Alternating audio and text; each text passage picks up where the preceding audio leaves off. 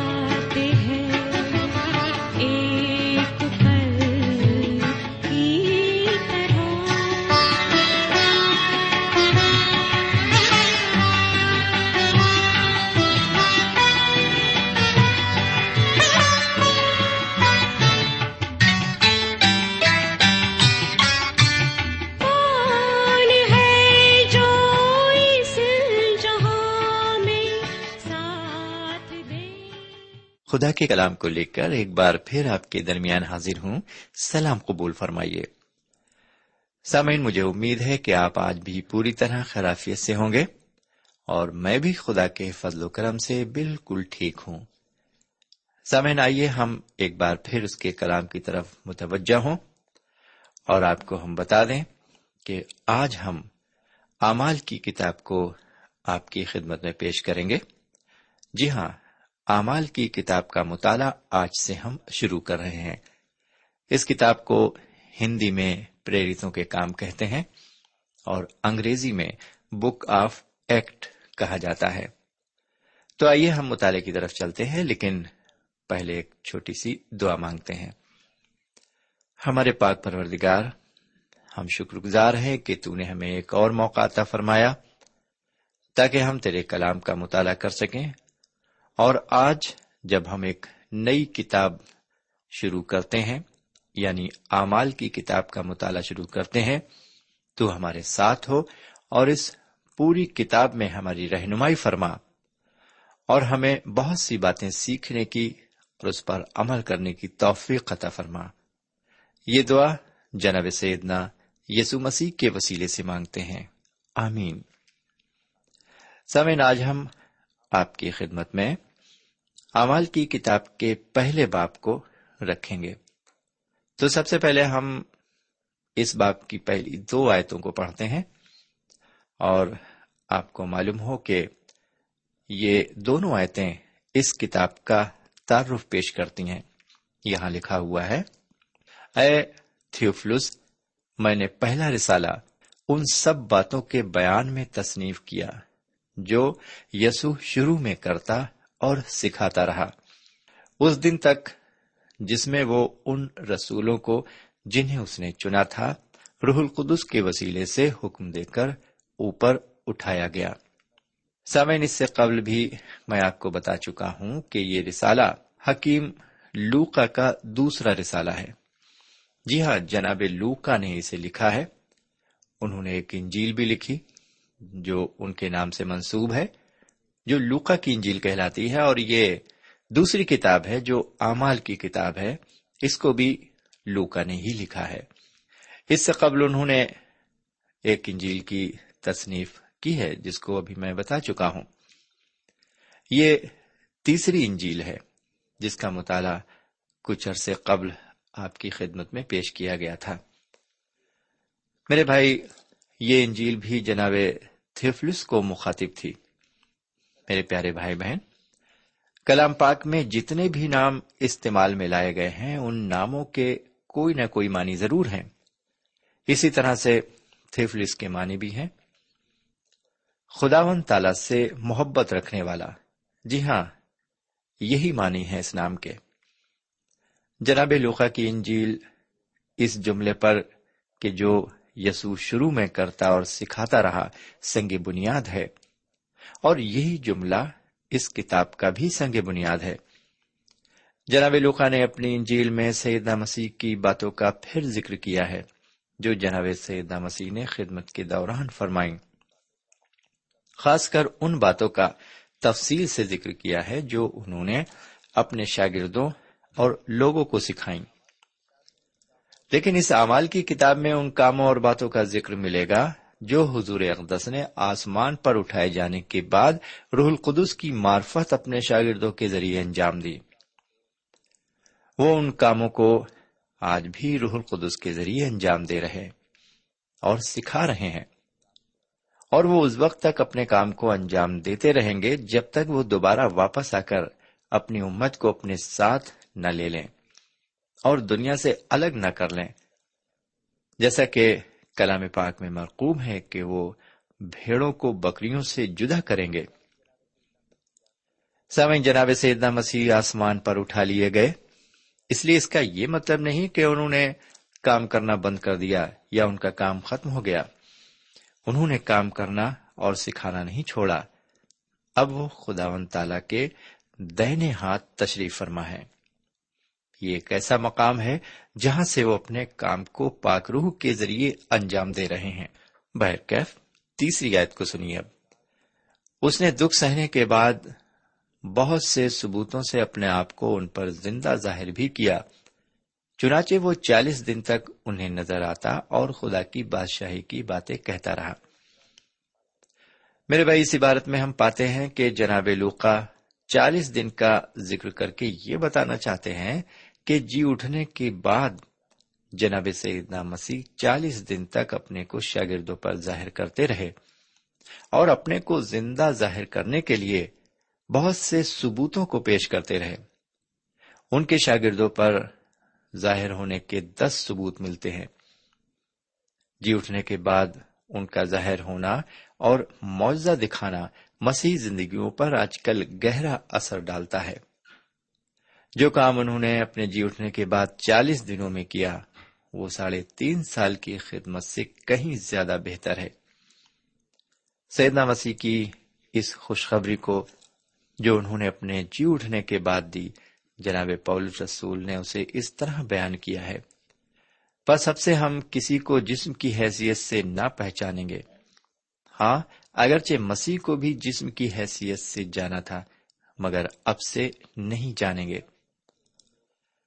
سامن بہت سے ایسے لوگ کلیسیا میں آج بھی موجود ہیں جو باوجود کلیسیا کے شریک ہونے کے اور ان تمام رسم و رواج کو پورا کرنے کے جو ایک شریک ہونے والے کے لیے ضروری ہیں، انہیں یہ پتا نہیں کہ جناب سیدنا مسیح تقریباً دو ہزار سال قبل اس زمین پر جسمانی طور پر موجود تھے اور ان کے مقدس قدم اس زمین پر پڑتے تھے اور وہ آج مردوں میں سے زندہ ہو کر خدا و تعالی کے دہنے ہاتھ بیٹھے ہوئے ہیں اور زندہ ہیں۔ سمعین اگر ہم خدا و تعالی کے کلام کو پڑھیں تو ہم جناب سیدنا مسیح کی قربت اور رفاقت میں آ جائیں گے۔ یہ تبھی ممکن ہوگا جب میں اور آپ ان پر کامل ایمان لا کر انہیں اپنا شخصی نجات دہندہ تسلیم کر لیں گے۔ آج کے زمانے میں ایک ایماندار کے لیے سب سے بڑا مسئلہ یہ ہے کہ وہ یقین نہیں کرتا۔ سب سے بڑا مسئلہ اس کی غیر یقینی ہے اور غیر یقینی کا کوئی علاج ممکن نہیں۔ جبکہ اس سچائی کو پرکھنے کے لیے کتاب مقدس میں بہت سے ثبوت موجود ہیں اور مزید ثبوت کی اب ضرورت نہیں ہے۔ لیکن افسوس کی بات یہ ہے کہ ہزاروں اور لاکھوں انسان ایسے ہیں جو نہ تو ان کے مسلوب ہونے اور نہ تو ان کے جی اٹھنے میں یقین رکھتے ہیں۔ بہرکیف ہم آگے بڑھیں گے اور کچھ باتوں کو ہم اور دیکھیں گے۔ چوتھی آیت میں پڑھ رہا ہوں آپ کی خدمت میں۔ لکھا ہوا ہے، اور ان سے مل کر ان کو حکم دیا کہ یروشلم سے باہر نہ جاؤ، بلکہ باپ کے اس وعدے کے پورا ہونے کے منتظر رہو۔ جس کا ذکر تم مجھ سے سن چکے ہو۔ میرے پیارے بھائی بہن اور میرے پیارے بزرگ، یہ عبارت جملے کی تکمیل کرتی ہے۔ پہلی آیت سے لے کر چوتھی آیت کی عبارت ایک ہی جملے کا حصہ ہے۔ یہاں پر ہم دیکھتے ہیں کہ شاگردوں کو روح القدس کے حاصل کرنے تک انتظار کرنا ہے۔ اور جب تک ایسا نہیں ہوتا، حضور کریم جناب سیدنا مسیح کا یہ فرمان ہے کہ ان کے شاگرد انتظار کریں۔ لیکن انہیں روح القدس کا بپتسمہ لینا بہت ضروری ہے۔ آگے پانچویں آیت میں لکھا ہوا ہے، کیونکہ یوہنا نے تو پانی سے بپتسمہ دیا، مگر تم تھوڑے دنوں کے بعد روح القدس سے بپتسمہ پاؤ گے۔ سمین مردوں میں سے جی اٹھنے کے بعد حضور کریم اپنے کو شاگردوں پر ظاہر کرتے ہیں اور انہیں ہدایت دیتے ہیں کہ اپنے شاگردوں کو یہ بتاتے ہیں کہ ان کے ساتھ کچھ ہونے جا رہا ہے۔ ان کا بپتسمہ روح القدس کے ذریعے ہونے جا رہا ہے اور یہ بپتسمہ کچھ دنوں کے بعد ہوگا۔ یہ وعدہ خدا کا ہے جس کا ذکر میں نے تم سے کیا ہے۔ سامن یہ پانی کے بپتسمے کی بات نہیں ہے جو محض ایک رسم ہے جو ہر کلیسیا میں ادا کی جاتی ہے۔ بہرکیف ہم آگے بڑھتے ہیں اور آگے چھٹی آیت کو دیکھتے ہیں جہاں لکھا ہوا ہے بس انہوں نے جمع ہو کر اس سے یہ پوچھا کہ اے خداون کیا تو اسی وقت اسرائیل کو بادشاہی پھرتا کرے گا؟ سمین بہت سے تنقید نگاروں نے رسولوں کے اس سوال کے لیے اپنے تبصرے میں انہیں جھڑکی دی ہے، کیونکہ ان کے خیال سے رسولوں نے یہ سوال پوچھ کر غلطی کی۔ لیکن میرا اپنا خیال ہے کہ جو جواب سیدنا مسیح نے اپنے رسولوں کو دیا اس سے یہ اندازہ ہوتا ہے کہ اس سوال کو پوچھ کر انہوں نے کوئی غلطی نہیں کی۔ ان کا یہ سوال جائز تھا۔ ہم یہ بھی کہہ سکتے ہیں کہ ان کا یہ سوال قدرتی تھا۔ سیدہ مسیح نے ان کے سوال کا مناسب جواب انہیں دیا۔ انہوں نے نہ تو شاگردوں کو جھڑکا اور نہ یہ کہا کہ یہ سوال بے معنی اور احمقانہ ہے۔ اب ہم ساتویں آیت پر غور کریں گے۔ لکھا ہوا ہے، اس نے ان سے کہا ان وقتوں اور میادوں کا جاننا جنہیں باپ نے اپنے ہی اختیار میں رکھا ہے، تمہارا کام نہیں۔ سیدنا مسیح اپنے شاگردوں سے فرماتے ہیں کہ جب صحیح وقت آئے گا، وہ خود جان جائیں گے کہ حکومت قائم نہیں کی جائے گی، بلکہ وہ اپنے ان لوگوں کو بلائیں گے اور انہیں اکٹھا کریں گے جنہوں نے انہیں قبول کیا اور سیدنا مسیح پر ایمان لائے۔ وہ اپنی بادشاہی کو کلیسیا کے ذریعے قائم کریں گے۔ جو ایماندار اس کلیسیا میں شامل ہوں گے، وہی آسمان کی بادشاہی کے وارث ہوں گے۔ اگر ہم امال کی کتاب کے پندرہویں باپ کو دیکھیں، جب یروشلم میں رسول غور کرنے کے لیے جمع ہوئے، تو وہاں پر جناب یعقوب نے اس حقیقت کی طرف لوگوں کی توجہ دلائی ہے۔ میرے بھائی خداون تعالی آج کل وہی کر رہا ہے جو اس عبارت میں بیان کیا گیا ہے۔ وہ غیر قوموں میں جا کر اپنی امت کے واسطے لوگوں کو تلاش کر رہا ہے اور جو سیدنا مسیح کی طرف رجوع کر کے انہیں نجات دہندہ قبول کر رہے ہیں، انہیں الگ کر رہا ہے۔ جی ہاں میرے بھائی بہن خدا و تعالیٰ دنیا کی ساری قوموں کو بلا رہا ہے کہ وہ آ کر حضور کریم جناب سیدنا مسیح پر ایمان لائیں اور ان پر اعتقاد رکھیں۔ میرے بھائی، حضور کریم نے اپنے جی اٹھنے کے بعد بہت سے کام ہمیں سونپے ہیں۔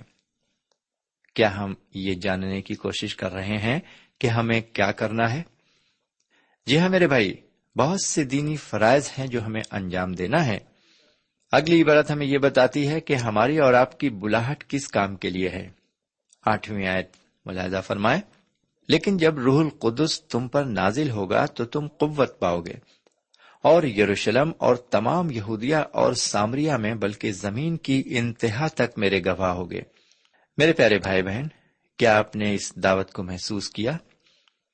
یہ دعوت صرف ہواریوں کے لیے ہی نہیں ہے یعنی شاگردوں کے لیے ہی نہیں ہے، اور نہ ہی اس وقت انہیں روح القدس کی نزول ہی حاصل ہوا، جس وقت سیدنا مسیح نے انہیں یہ دعوت دی۔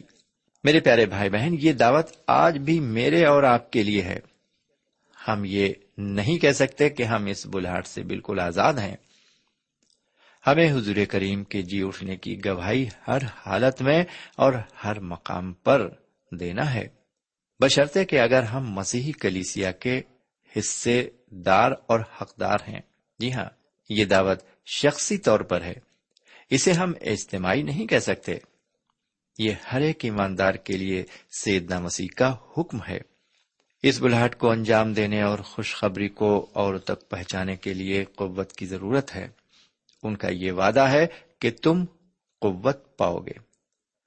اس کے ساتھ ہمیں سیدنا مسیح کی رہنمائی بھی چاہیے، جسے ہم روح القدس کے ذریعے حاصل کرتے ہیں۔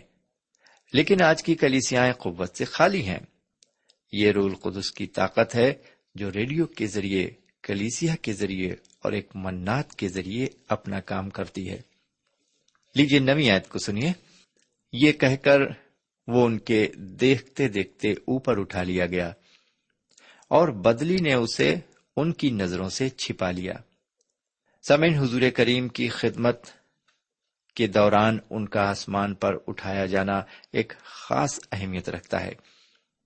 آج کے دور میں جب ہم خلا میں سفر کرتے ہیں حیرت انگیز بات نہیں ہے یہ۔ ہمارے سیدنا مسیح اوپر اٹھائے گئے۔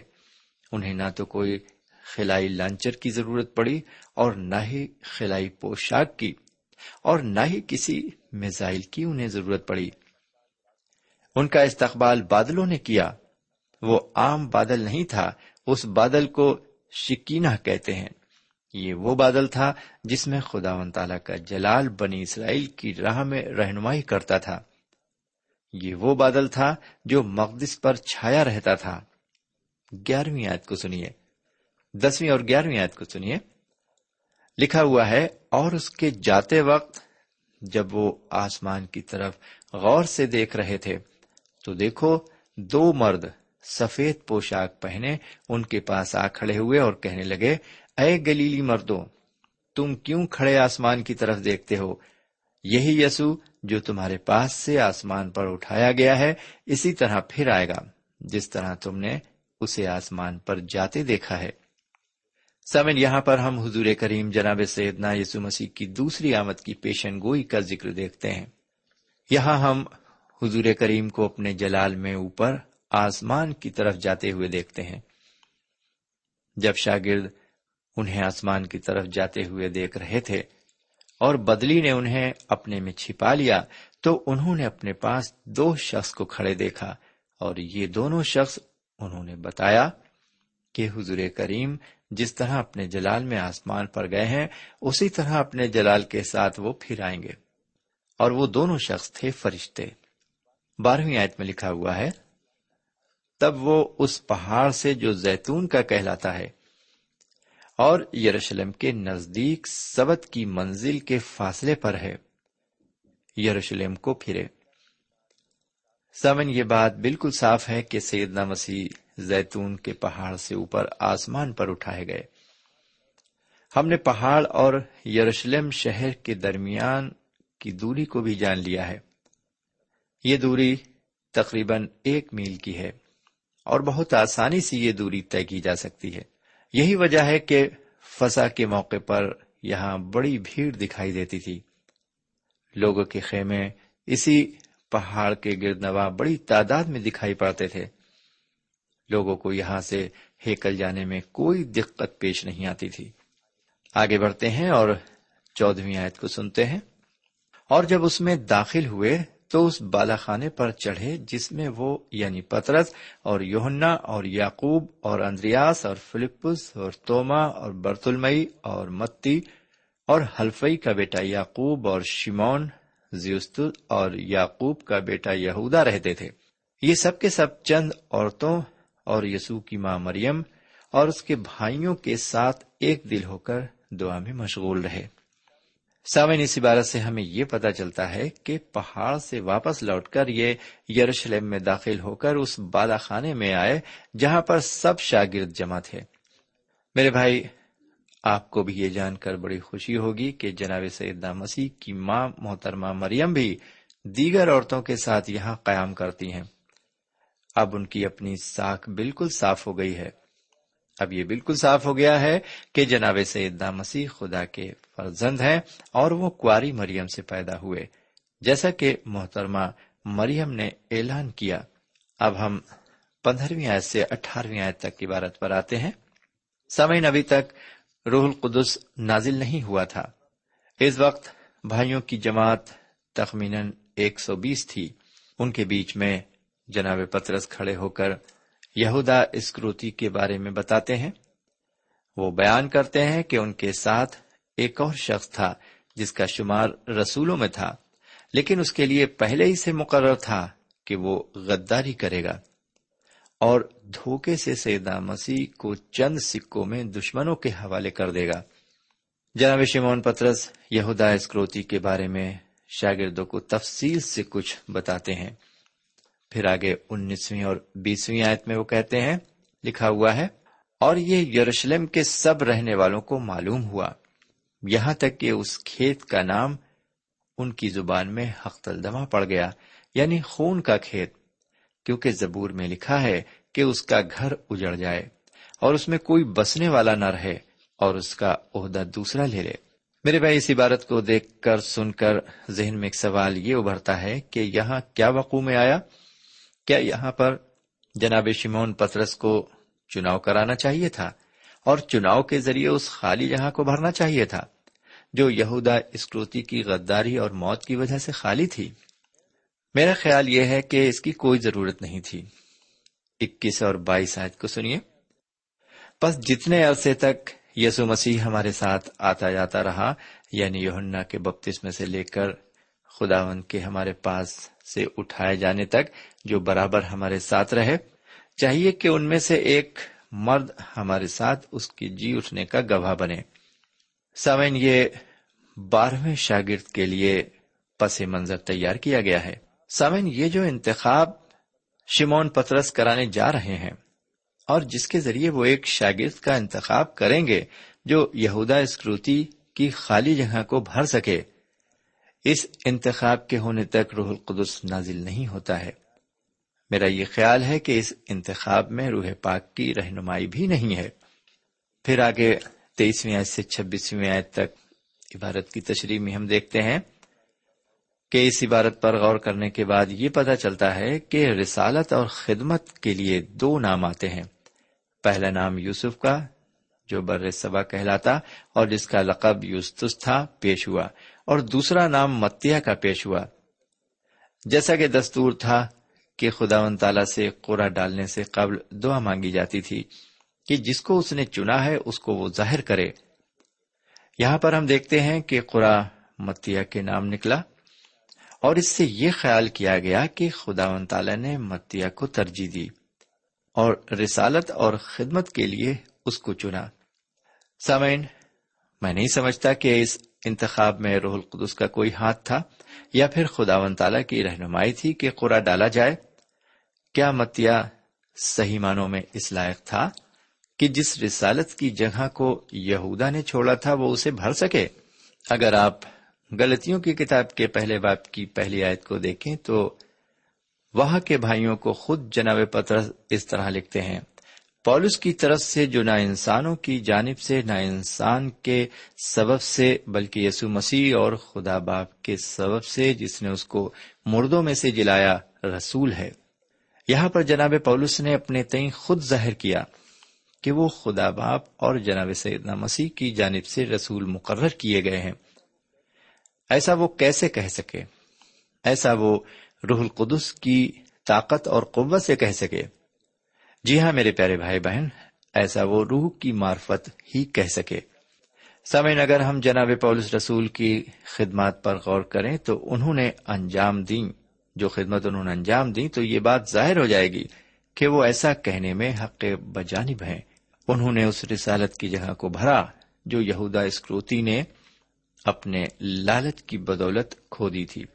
میں جانتا ہوں کہ بہت سے ایسے تنقید نگار جو کتاب مقدس کے ماہر ہیں، میری اس رائے سے اتفاق نہیں کریں گے، لیکن میں کیا کروں؟ اعمال کی کتاب کا یہ پہلا باب ہمیں اس طرح کی معلومات فراہم کرا رہا ہے۔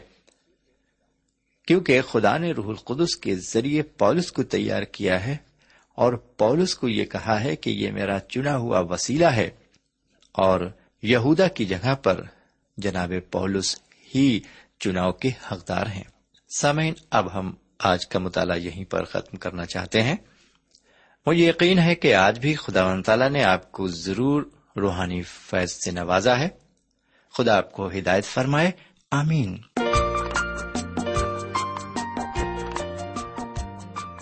سامعین، ابھی آپ نے ہمارے ساتھ رسولوں کے اعمال سے مطالعہ کیا۔ ہمیں امید کامل ہے کہ آج کی شام خدا کے کلام سے آپ کو روحانی برکتیں ملی ہوں گی۔ ہماری خواہش ہے کہ آپ نے اس مطالعے سے جو برکتیں حاصل کی ہیں، ہمیں ضرور لکھیں۔ ہم آپ کے مشکور ہوں گے۔ خدا حافظ۔ ہمارا پتہ ہے۔ پروگرام نور ال post box number one five seven five Sialkot, Pakistan. پتا ایک بار پھر سن لیں۔ پروگرام نور ال پوسٹ باکس نمبر ایک پانچ سات پانچ سیال کوٹ پاکستان۔ اب آپ ہم سے ٹیلی فون اور ای میل سے بھی رابطہ قائم کر سکتے ہیں۔ ہمارا ٹیلی فون نمبر ہے nine two three four four six four zero four five seven eight.